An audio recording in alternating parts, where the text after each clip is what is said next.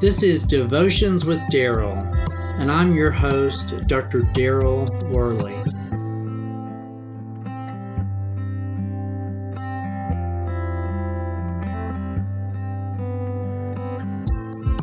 This year, it seems that the days of camping out before a Black Friday sale are merely memories of days gone by. I want to share one of my memories of such a shopping trip many, many years ago.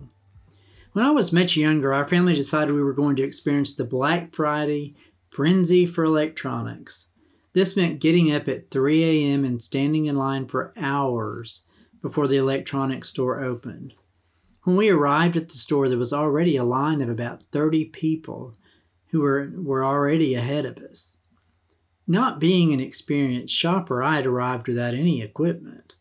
Some people had chairs, others tents, picnic baskets, ice chests filled with food and beverages.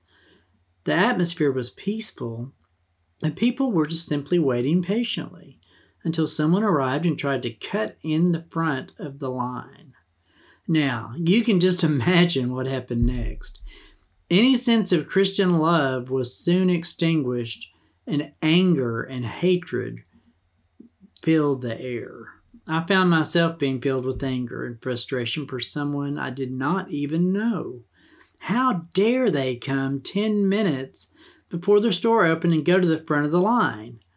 I hate to admit it, but I was not the shining light of Jesus in that moment. Soon the store manager came out, and they restored order and forced the person to go back to the back of the line, to the very back of the line, in fact. When we are faced with situations like this, how often do we consider that we really are the light of Jesus Christ? You're the salt of the earth, but if the salt should lose its taste, how can it be made salty? It's no longer good for anything but to be thrown out and trampled under people's feet. You are the light of the world. A city situated on a hill cannot be hidden. No one's light, no one lights a lamp and puts it under a basket, but rather on a lampstand, and it gives light for all who are in the house. In the same way, let your light shine before others so that they may see your good works and give glory to your Father in heaven. That's Matthew chapter 5 verses 13 through 16. Looking at this verse, it becomes very clear that our light does not only shine when we do everything right, the light in us comes from Jesus. And the purpose of the light is to point others to Him. Today, every action that we take has the potential to be good or bad. But as you go through the day, consider exactly what it would take for you to let the light of Jesus shine through you as you interact with those around you.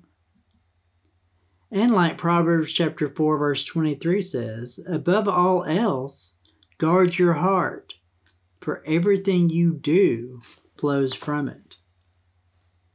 We so often take this verse for granted, but it really rings with truth. In times of stress and trouble, the things that we've stored within our heart will come shining through. That truly is where the light of Jesus shines within you. And if you don't store the things of God away in your heart, it will shudder the very light of Jesus that's inside of you.